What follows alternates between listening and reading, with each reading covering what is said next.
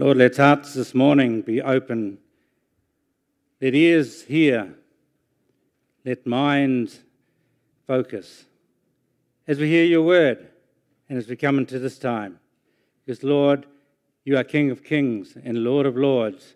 You are all we need. Thank you that you bless us with your presence. Thank you for all who you are. Thank you, Lord.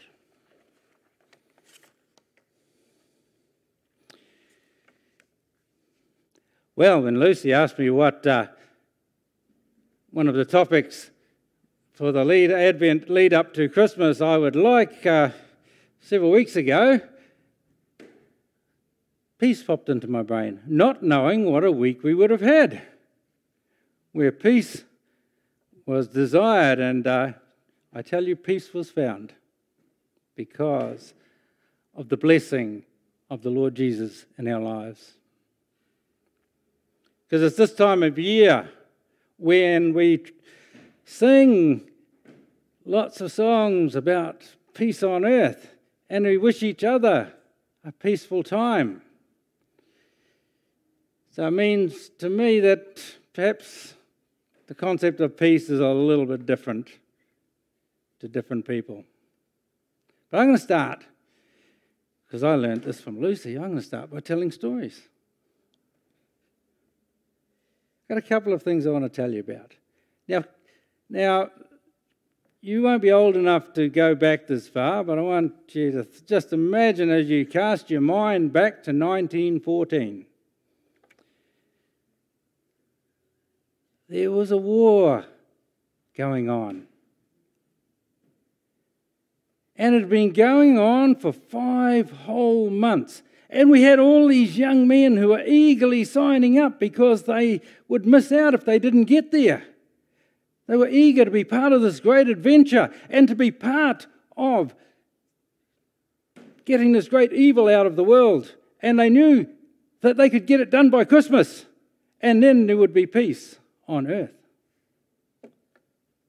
Little did they know that wasn't the case. It wasn't an adventure and it started to drag on. Well, Christmas 1914 came along. And some accounts tell us when soldiers in the opposing parts of the trenches had a remarkable experience. One soldier recounted First, them Germans would sing one of their carols, and then we'd sing one of ours until we all started up with, Oh, come all ye faithful. And immediately the Germans joined in singing that same carol, but in their own language. And what an amazing time that was. So the next morning, in some parts of this front, the German soldiers cautiously emerged from their trenches, calling out in English to the English, Merry Christmas! You can imagine what that was like. And The Allied soldiers warily came out looking to see if this was some sort of trap. And they walked out and they greeted each other. And over the course of that day, they exchanged gifts of cigarettes, foods, buttons, and hats and there was even a report of a football match. This Christmas truce, this Christmas peace, allowed both sides to finally bury the mountain of dead which lay in the 40 metres between them. And they spent time doing that. They had lain there for weeks in what they called no man's land. But of course, this was short lived because the senior officers could not condone such behaviour. They weren't there to make friends with each other, they were there to kill each other. And so the next day they got back to the business of trying to kill each other. Sadly, there would be no peace And that would go on for several more years, and millions and millions of people would be killed. That's not a nice Christmas memory. But wait, there's another. It happened several thousand years before this, a couple of thousand years before this. And went like this That night, there were shepherds staying in a field nearby, guarding their flocks. Suddenly, an angel of the Lord appeared among them, and the radiance of the Lord's glory surrounded them. They were terrified, but the angel reassured them Don't be afraid. He said, I bring you good news that will bring great joy to all the people. The Savior, yes, the Messiah, the Lord, has been born in Bethlehem, the city of David, and you will recognize him by this sign. You will find a baby wrapped snugly in strips of cloth lying in a manger. And suddenly the angel was joined by a vast host of others, the army of heaven, praising God and saying, Glory to God in the highest heaven, and peace on earth to those with whom God is pleased. The Savior had come to the earth, the Messiah had been born. There was great rejoicing. Peace at last, perhaps. Because Jesus had been born into a part of the world at that time where war was commonplace, just like in 1914. People were out there killing each other. People at that time wanted a different world. They wanted a Saviour. Judea, where they were, and its King Herod, because they had a king, they were all subject to Roman rule. And the Romans were very severe and very strict on the population. But Herod had the power of king, so he, at least, was able to control things around him. In fact, three wise men he heard about came along and he had he spoke with them for a while because he heard about this newborn king and he wanted them to tell him the location so he could go and visit. Well, of course, we know the story. The wise men didn't. They went by, home by another route. And we also know that in the scriptures it said that Herod ordered the death of all the boys up to the age of two. And we know that to, escape this fate, Jesus' parents fled with him to Egypt. This was the world in which Jesus was born into. And Jesus' birth did not bring peace at that time. Imagination time. Imagine you were those shepherds. Here you are doing your job, out in the fields, keeping watch over your sheep. It's night time. Sleep, the sheep were most probably dozing. You're most probably dozing if you're one of the shepherds, just like resting on your crook, just dozing. And then, blam! And I imagine it's really spectacular, this angel appears. And he's not a little fella. Angels are huge. Angels are terrifying because that's what the Bible says they were. They were terrified. Now, would you be? I'm sure, because I know I would be if this big angel suddenly appeared before me. And you know what? Then to top it off, the armies of heaven joined him. A huge array. Man, I can't even imagine what they looked like. How good your imagination? And imagine what the sound was like. Imagine being in the sound desk and having to control that sound. That celestial choir singing, rejoicing, Glory to God in the highest and peace on earth to those with whom God is pleased. Jesus is born, angels singing, praising God, glorifying God, honoring God. Wow. And we sit here and go, oh, yes, yes, bless you, Jesus, yeah, yeah. Imagine what it would be like. That would be spectacular. Man, would I fall on the ground and be scared. But I would be amazed at the same time. But remember, the angels sang about peace on earth to those with whom God is pleased. It's not promised to everyone, but it's available to everybody. It's promised to those who know God. And is that you this morning? Do you know God? Do you know that Jesus died for your sins? Do you know that he rose again? Do you know that he ascended into heaven? Do you know that he's sitting at the right hand of God? Yes. Then that peace is for you.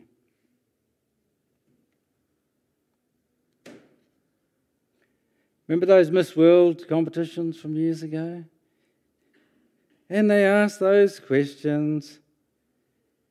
Oh, what matters most to you? And the answer would have been world peace. I'm sure they knew what they were talking about. Because the peace, according to the world, is nothing more than just the absence of anything that's troubling or disturbing to yourself.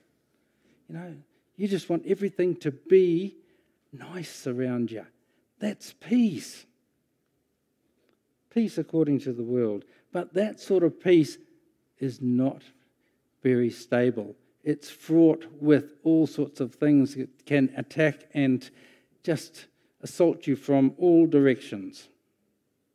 The kind of peace that the angels are talking about, that we're singing about, is the Jewish con- concept of shalom. And you know, Mike talked a lot about shalom. Shalom is it's wholeness, a whole entity. It's a wholeness about your well being. It's about restoration. It's about reconciliation with God and salvation in its fullest sense.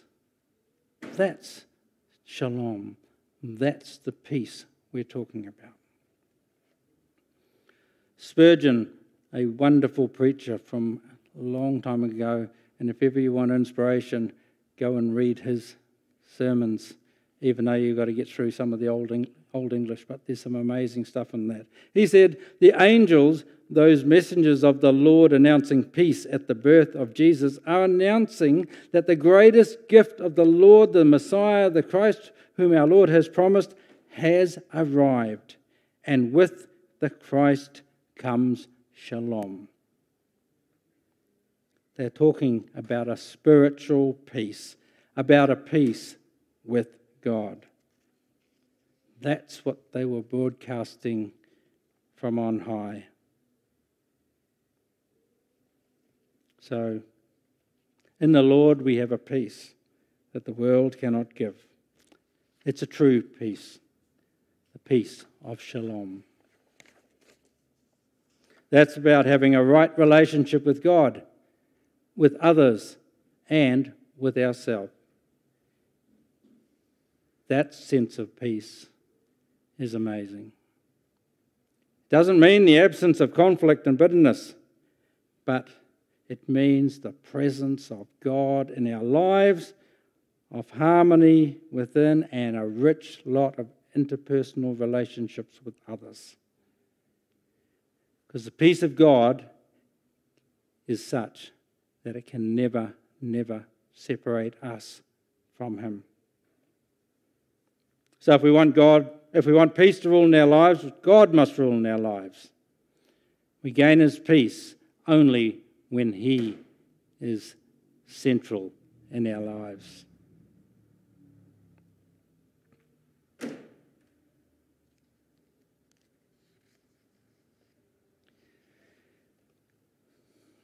We can't get this through works. We can't get this through tradition. We can't get this through baptism. We can't get this by ch- through church membership. We can't get this because our parents believed. We can't get this by any other means.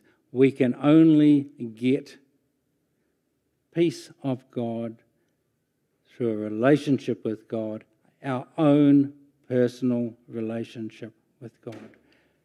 And once we have that, we get that sense that we know because we know because we know. You can't explain it in any other way because it's an inbuilt knowledge. Even when everything is going to pack around you, when things are falling apart, God's love is there and you can feel His presence. That is the peace of God. That is the soothing love of God as He descends on you.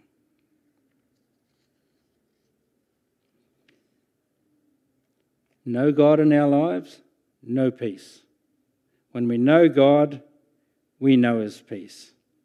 And the result of peace with God is we are part of His family.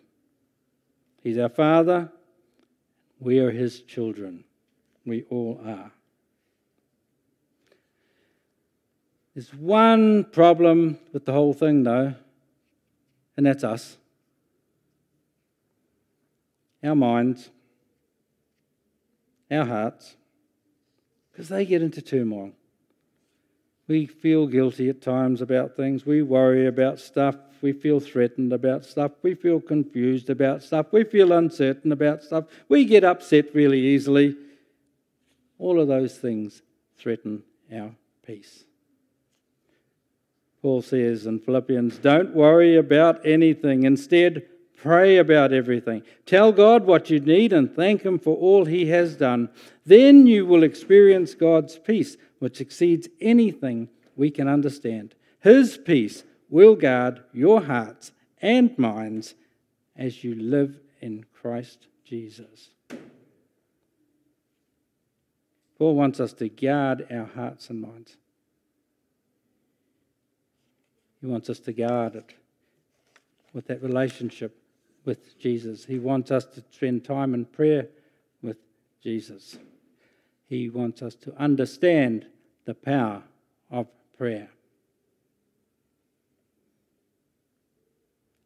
First Peter says, Give all your worries and cares to God because He cares about you.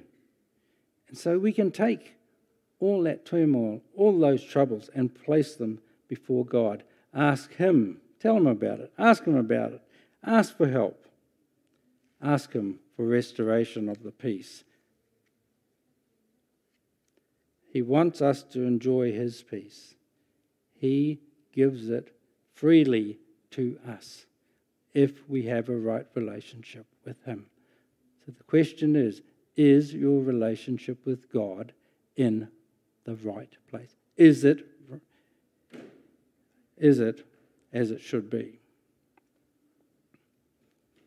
And when your relationship is right with God, your relationship with each other with fellowship with each other follows. Because Romans tells us, do all you can to live in peace with everyone.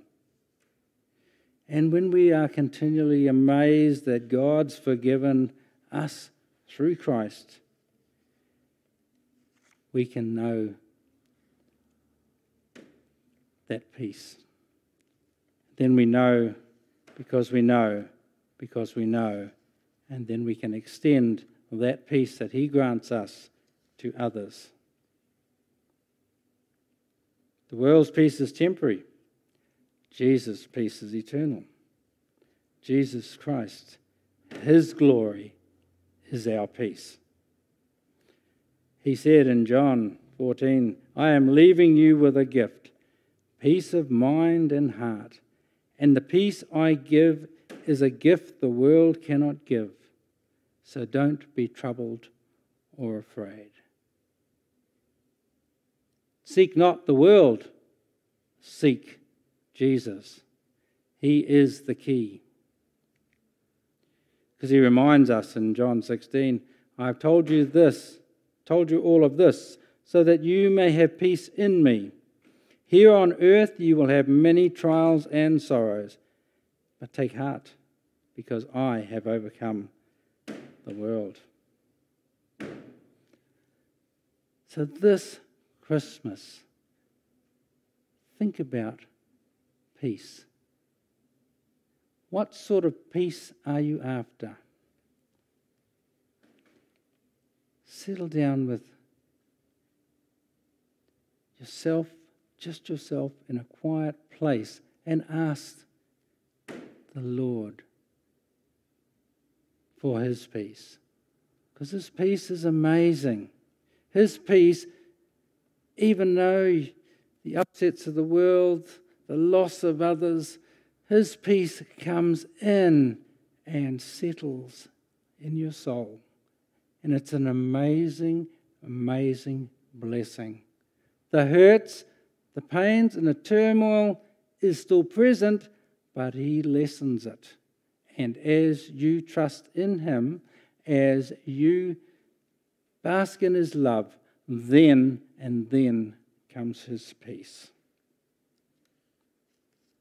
Because remember, the angel said, Peace on earth to those in whom God is pleased. Because God is pleased only with people who are in a right relationship with Him, and as a result of that, you experience His peace. That's the message of the angels, and that's the message that He wants us to pass on. Trust God, He knows what He is doing. You may not know what He's up to at that time, but trust Him, He knows. Stuff happens. Things in this world will happen. Jesus said, We will have trouble. We will have trials. We will have sorrows.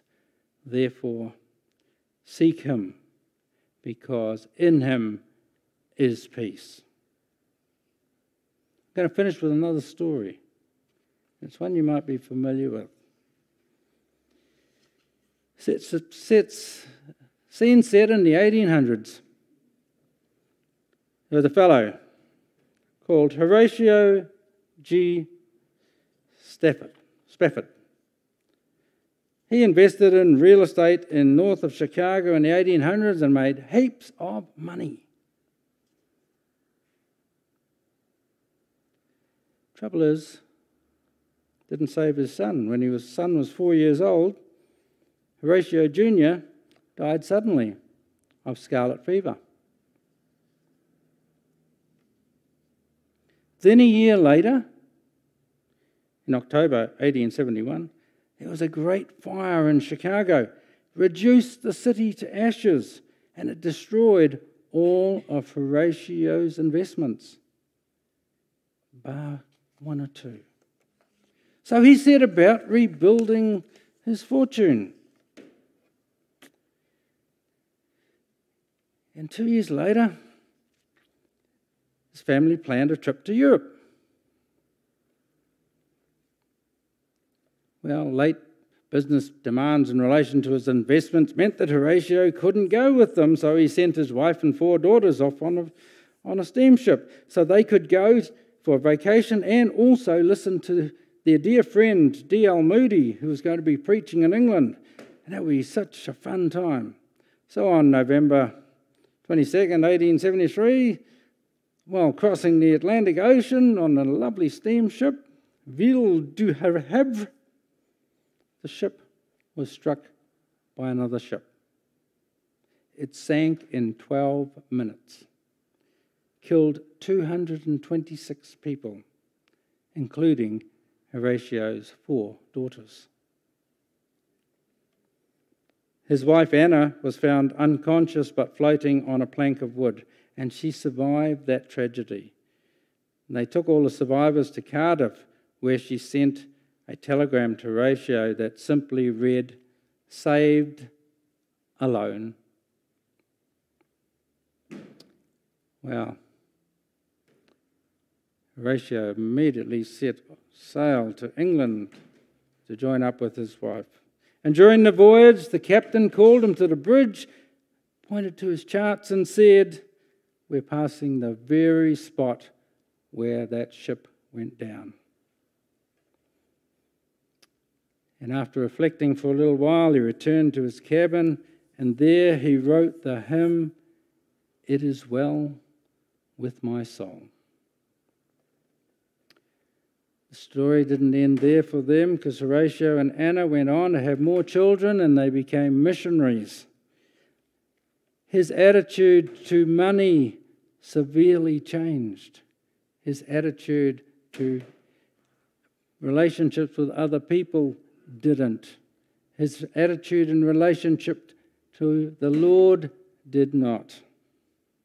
His faith in God never faltered. You might ask how he found peace in the face of so much tragedy. It's because he was rooted rooted in his beliefs, his faith, and his love of God. And he understood peace in his soul. It's amazing that going through all of that, he still had faith and peace. So the question is how's your faith and the peace that comes from that faith this morning?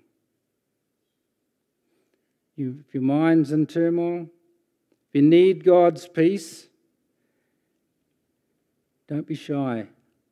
Come and let us pray for you. Let come and let us do it as we're singing, because we're going to sing that amazing hymn. And as you sing it, wonder whether you could have penned the same words that he did while under so much grief, experiencing so much tragedy and then understand the words that he is saying in that great old hymn. And if you want, please, please don't leave without prayer. Prayer is powerful. Remember, prayer is our communication with God. Prayer is part of our relationship with a loving, almighty God who wants to give you his peace.